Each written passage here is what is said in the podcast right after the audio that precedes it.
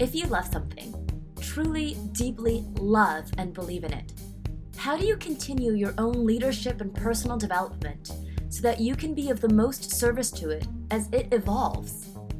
In this deeply personal episode of But Movers, Justin Bedard, the co founder and executive director of Jump Foundation, a global organization inspiring, empowering, and engaging people and communities to realize their passions and potentials, Justin shares with us his stories and reflections and how he and Jump have grown. We talk about the need to light fires within ourselves and each other, embrace failure through radical candor, and move butts without losing sight of what we're trying to get done in the first place.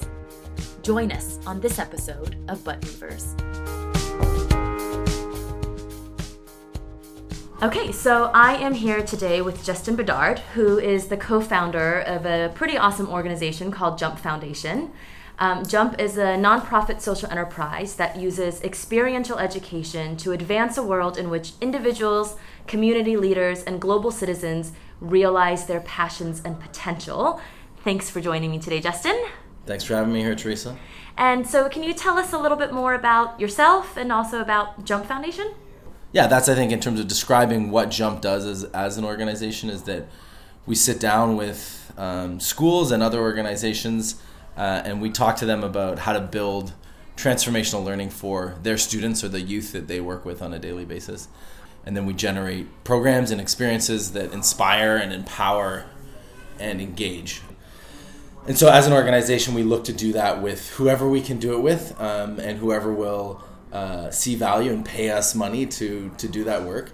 And then we cover the cost of running those programs, uh, be it with an international school or a corporation or uh, a youth group, and then we take the funds that we, we generate and we run programs for so underserved youth in under resourced communities. So that's the social enterprise model. If you were to look at like what is the, the pure mandate of, of Jump is build the capacity of young people to take action on the sustainable development goals. We actually first started as a volunteer group that uh, there's seven facilitators and we all volunteered to design the first programs and run the first programs for about two years and did it for free and kind of figured it out. And then someone was eventually said, "Hey, we you could probably charge people for these programs." And being the altruists that we were, like, "Ah, we don't want money. We'll take that money and we'll fund programs for underserved youth with it." Um, because we all had our, our other full time jobs. And so the initial model was we would run programs to international schools, they would pay us for it, and we would directly run another program for underserved youth with the money they gave us.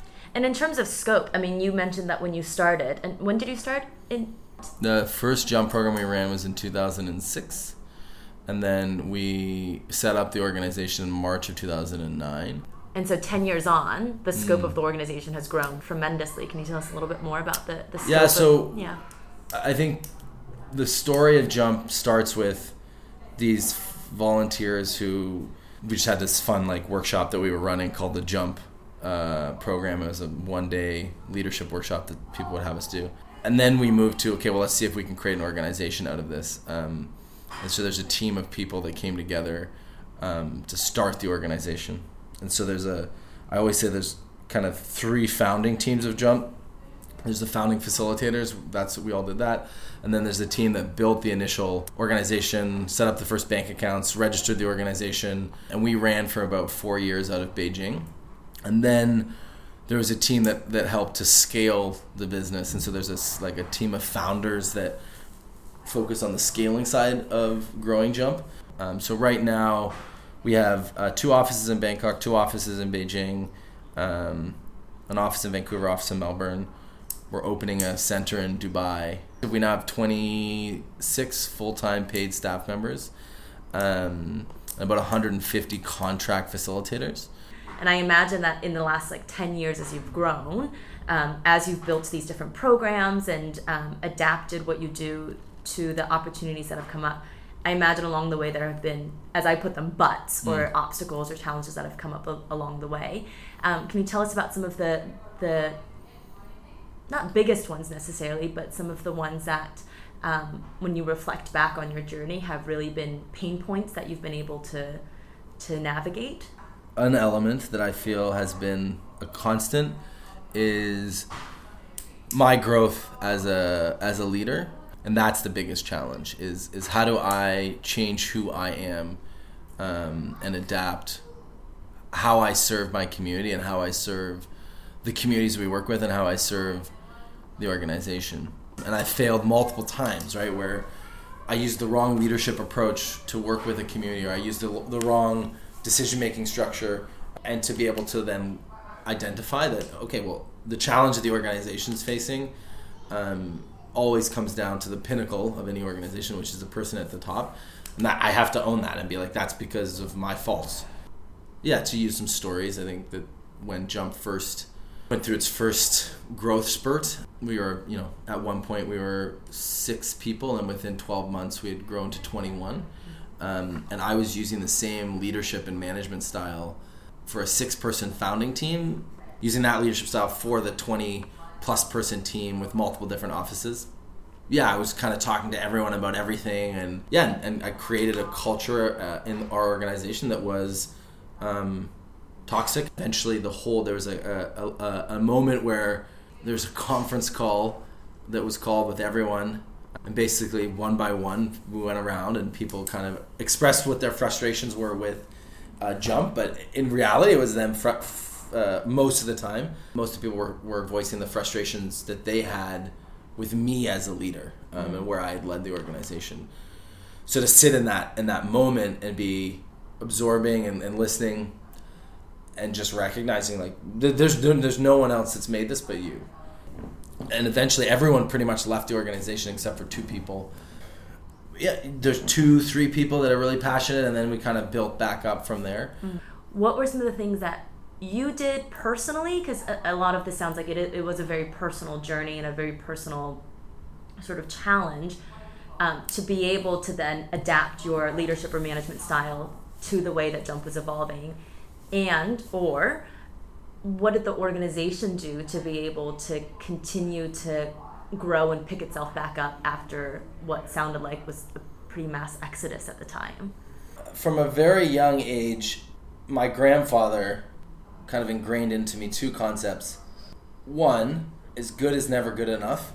And then the, the second piece and that is you know when you get hit hard by life you got to stand up and and the first thing is to identify like what's working and what's mm-hmm. what's definitely uh, valuable and and what do I love about what's happening and what what is you know what am I passionate about and focus a couple seconds minutes a day uh, back on lighting that fire again um, so coming back to what you were saying you know in terms of the conflicts that arise it is out of sort of personal values or differences in the way that we approach things.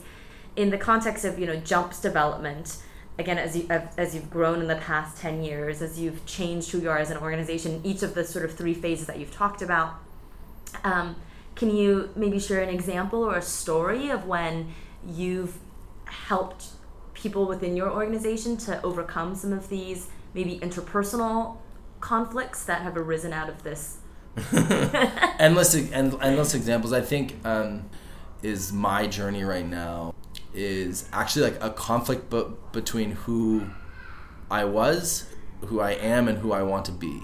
Our organization is going through a a transition point in which I, as the executive director and one of the co-founders of the organization, need to release the engagement that I have in certain components components of the organization. As an executive and and as the organization grows, my role right now is to figure out how to fight myself in allowing people to have ownership, responsibility, accountability for their parts of the organization.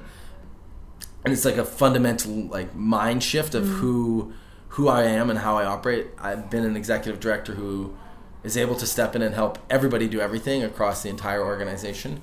Um, and as we've scaled, I've, there's stuff happening in Canada right now with our Canada operation that I have, like I can't control that. I have to trust the people that I'm working with and hire amazing people and let them thrive in that space and, and support them to thrive. And that's a fundamental shift from like a, a doer to shifting to a supporter. And in terms of like the, the internal narrative that might drive that, is it a sort of like but if I'm not involved, it won't get done right or but they need like what's the what's going on there what what do you think is Uh, creating that you know, I'll, I think it comes a lot down to ego. Again, you've heard me say, I've said this a couple times, and I think it's. But if I'm not involved, what is my value?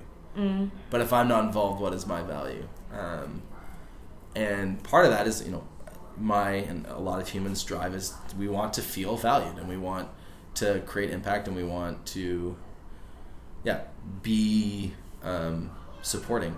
And sometimes the best way to support and, and the best way to add value is not to be the person doing it. Um, and so I think shifting that to a, if I'm not involved, it's actually probably better. and how are you making that shift because i think i mean i imagine that for a lot of people who are like deeply invested in whatever it is that they're trying to do and deeply passionate about what they're doing as their organizations grow as their reach grows that same exact sort of journey that you're going through of like trying to shift it from but i need to do this too okay so there are people and if i can get them in the place um, that they need to be they will be able to grow it and shift it I imagine that's a shared challenge. So, in terms of for you, how you're making that shift, what, what are some of the things that are going on there for you? Uh, I think any personal growth and development goes. Uh, you make the shift through failing horribly, Yeah. um, and so but being open to recognizing that you are failing, and keeping an open, clear conversation of where you want to head. So, having conversations with your team members. Say you were on my team, Teresa.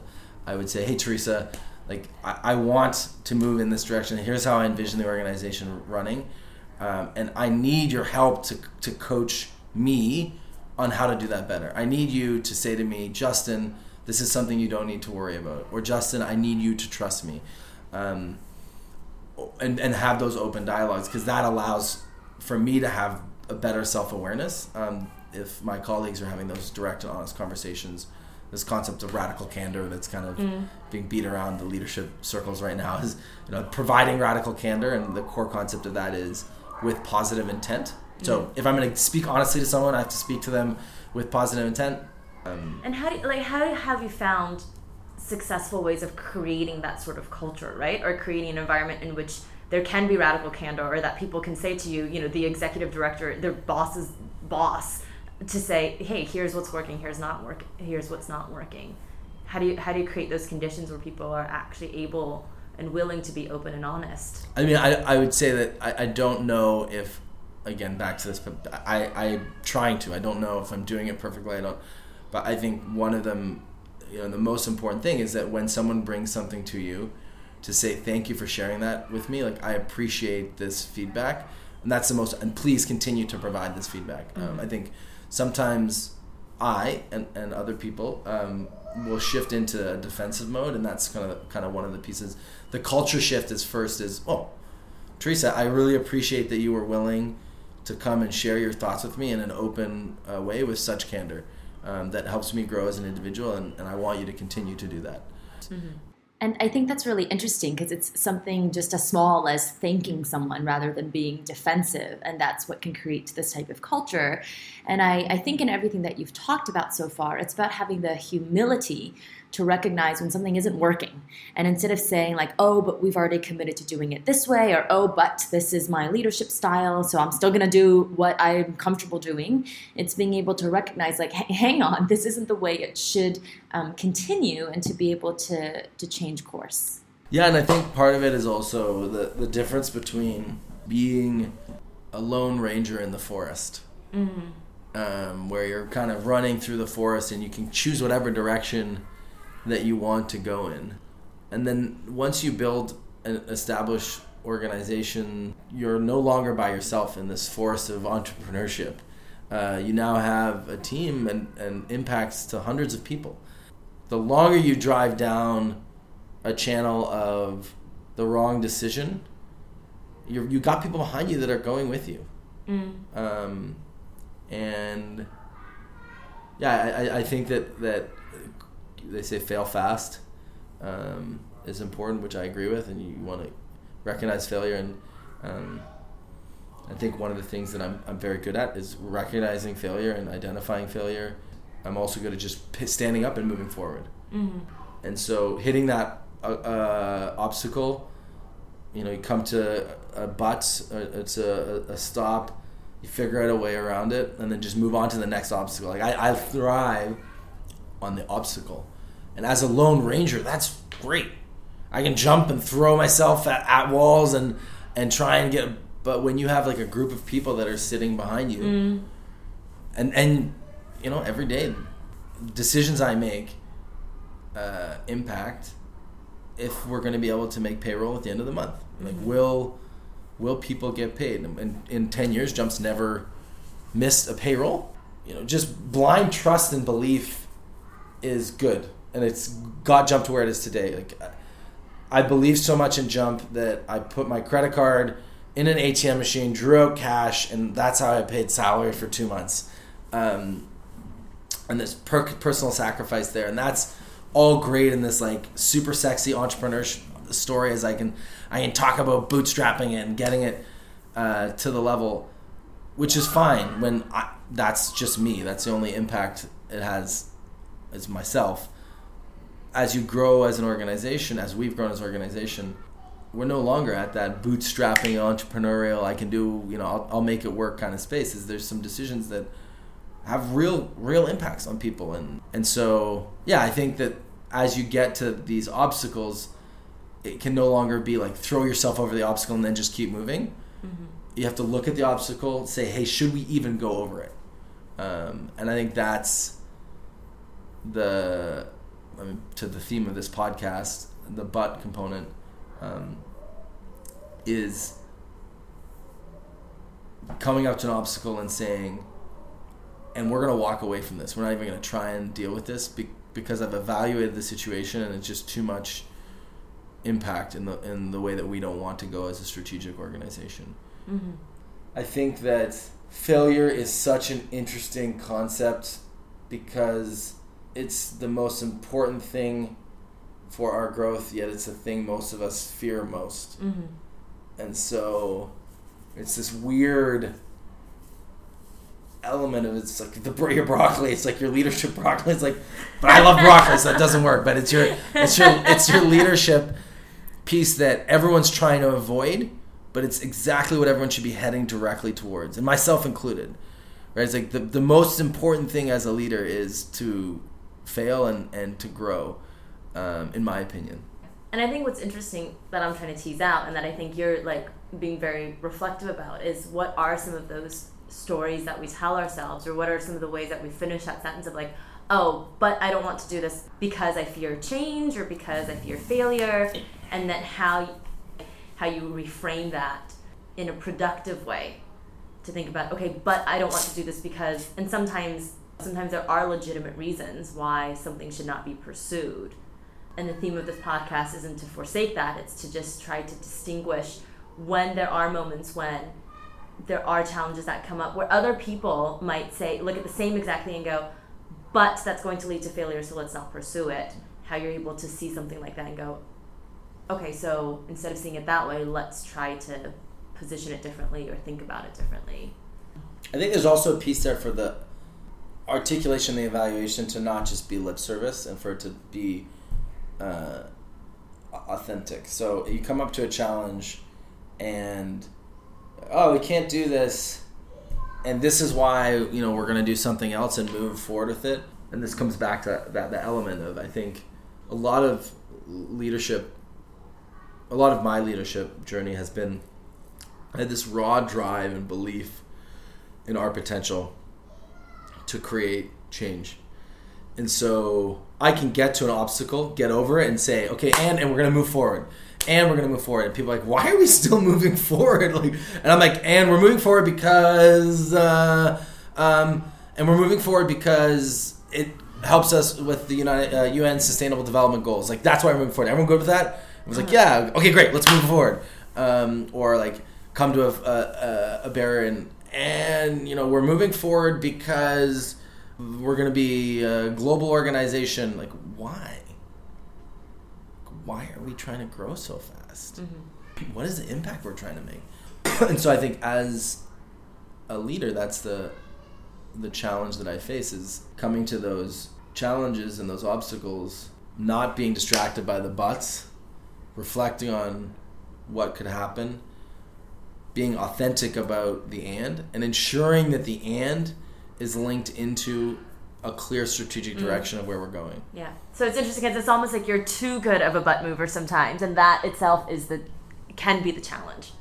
Uh, also, like addicted to it, right? I mean, it's yeah. the element of I love something that doesn't work, and the people say like, well, I don't think there's a way to do this. It's like the best way to fire me up is for someone to say like, but uh, I don't think that's possible. I'm like, well, I, I believe, I believe it's watch me, or like we'll figure out a way to make this work. And it's like a dog with a bone. Just try like it's the problem solving. I love it, but but it's it, it, it honestly is an addiction in a, in a way like every person has an addiction, not in like a negative way. It's like a positive addiction, but it has negative impacts in the sense that if well, it always, can have negative impacts, right? But it's also had really positive impacts. Yeah, I think. But if you here we go, there's a but. Um, and if you if you're in if you're in that state of constant constantly uh, firefighting, it and fighting challenges, it's hard to have sustainable impact. Yeah. Yeah. Um, There's a duality to that, right? Like you want to tra- blaze trails and you want to move forward, and you want to make sure you're not doing it in a way where you're blazing so many trails that you like lose focus of what you're what you're trying to do. So I wonder if if you could tell us about a success because you have this addiction to problem solving where somebody something has come up for jump or for you and you know most people or some people are like but you can't do this because or but jump can't do this because whatever. And you've been able to as you've said you know overcome it with your passion your inspiration whatever it is. And it's had really positive impacts as a result. Because i'm sure you've got lots of those stories. Jump canada I was always on the back burner. I'm, I'm a Canadian. I have a deep network in Vancouver. Um, I've always kind of wanted to do it, and it's always had a well, but like it's just another region, but you know uh, we can't do another thing, and but but and there's a lot of reasons that we did not expand into Jump Canada. eventually, it always comes down to people, and so I we had this one woman, Monica Davis, who is an absolute rock star and has worked at Jump for many many years as a contract staff member. She'd come and work, facilitate stuff. And I've been trying to get her to like to, to work at Jump. I'm like, just come to Bangkok. She's like, I can't to Bangkok. Vancouver's where my home is. I'm like, I know you can have a positive impact in an organization. And, and then eventually it was like, well, okay, Monica, if you, if you can't come to Thailand, we'll start Jump Canada so you can work for Jump. And that's what you do. Like, what does that sound like? And that's a classic, like double on double butt, right? Like, but we can't work in Canada, but Monica can't work for us two butts hit and there's an and. um, and you know, Monica starts trying to make Canada work, and you know, you invest in pe- people, and and I think that's the only thing that you can really do. And she she drives it forward for about twelve months, and then we hire someone to run programs last summer, and there's you know challenges with that. We don't get enough enrollment because we started too late, and everything at that point is okay. Well, a lot of buts for why you should we should stop doing Jump Canada, and it's all always comes down to the people. It's like I, I believe in Monica and I want to continue to invest in Monica, and we hire some extra people there. She starts throwing things forward, and as we're starting to just crest and Jump Canada is starting to take off, Monica is in Paris on a site visit, and she has she's 34 year old. Uh, triathlete. She's doing push-ups in her hotel room she has a, a massive stroke uh, and bleeds out into her brain and has to have brain surgery and and uh, thankfully she survives and she's in recovery right now. And she's going to be out for on medical leave for three to six months. And so we've lost like our key person. And the easiest thing to say would be like well monica's out of the system. So you know, there's so many buts for why we shouldn't continue forward with jump canada and we should um, and yeah, we we have decided to continue to move forward, and, and the last three months have been hard, but our team is in has done great, and we're coming around a corner, and and it looks like yeah things will thrive uh, this summer, and and we've got a massive grant from the Canadian government, so it's it, it everything's heading in the right direction now, um, and so that that's an example of kind of pushing through with hands. I think anyone who's ever met you, Justin, and who's ever done any work with Jump, actually somebody said this to me, and he said like everybody who works for Jump just has this overabundance of positive energy. I don't know how they do it, but that's just what they do, and it's I mean you know, to be really honest, I think that's resonated in our conversation in that what allows you to move through obstacles in order to have success is like incredible positive energy, a deep belief in what you're doing, and as you've said yourself, like a deep belief in the people that are doing it with you and like investing in them and empowering them and it comes right back to like the core mission of your organization which is like personal development and lighting the fires within individuals and then like having people move things forward. Um, and I and I, I can't emphasize enough the element of right now Jump Canada is uh, I believe on the trajectory for success. And I don't know if it will or Yeah. not. And and I have to be okay to not be crippled by fear of well I mean everything is is dynamic. Nothing is static. So am I successful right now in my role as an executive director? Product would say probably yes. I have been a failure in the past and I will likely fail in the future and if I'm not failing in the future and I don't make up I don't do some big massive mistake it means I'm not growing or challenging. And I think mm. that that's just coming back to that piece is like fear fear i believe is the biggest thing that that anchors people or weighs people down from moving forward and, and trying to take these risks. And you know we say like oh we want to develop risk takers. And getting back to that core of like what does it mean to be a risk taker? It's not that you just take the risk. It's not about being a risk taker. It's about understanding your own self. So there's a self-awareness side there. And then understanding fear and understanding where your fear comes from. That awareness of like what do you fear about yourself? What do you fear about who you are and who you're going to become? You know in in thinking about the the listeners out there of people who are trying to create changes and trying to move forward um, would you say that's sort of your your biggest reflection or your biggest message is to be able to be self reflective and acknowledge what it is that drives you and also what it is that enables you to meet challenges and be able to take risks if that's what is required? So I think there's a couple things that you've said that really uh, are, are drawing on some good ideas in my head. Well, I believe are good ideas. In my head. um, one is the conversation it shouldn't stop. A, a core belief is that what I've just articulated, what we've talked about, uh, is this current time right now of who I am and how I've become who I am, and for the world to grow and develop, I need to continue to have this conversation with you again at another point, not when it's being recorded or with other people. Like that's that's growth is that the conversation never stops and that the mm-hmm. conversation continues.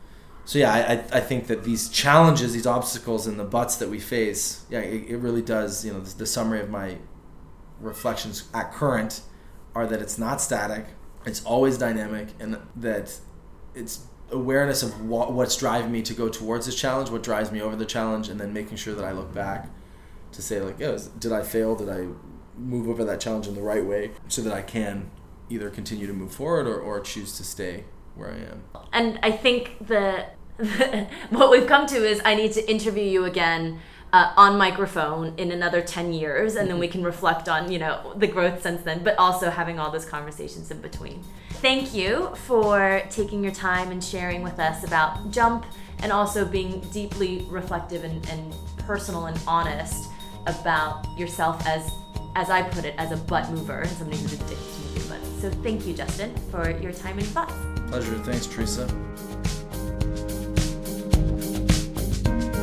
Thank you for tuning into today's episode, and I hope you found Justin's honest and raw reflections as interesting as I did. Justin and I have actually known each other for just about a decade, but through the process of creating this episode, I learned so much more about him as a person and a leader than I ever had. So, I encourage you to find that someone inspirational in your life and connect with them today to be there for each other in that oh so important reflective moment. And if you enjoyed this episode, please think of one friend who might also like it and send them the link. Connect with me on social media at But Movers, that's B U T Movers, or head over to butmovers.com for more on today's episode, including links to Jump and the titles we mentioned on receiving feedback and radical candor. I hope you'll join me next time when I have a conversation with Angela Hood, the founder and CEO of This Way Global, an exciting global company that is leveraging artificial intelligence to revolutionize the recruitment process by taking out the bias for both recruiters and candidates. Angela has some amazing insights to share, and I hope you'll join me then. Until next time, get out there and move those butts.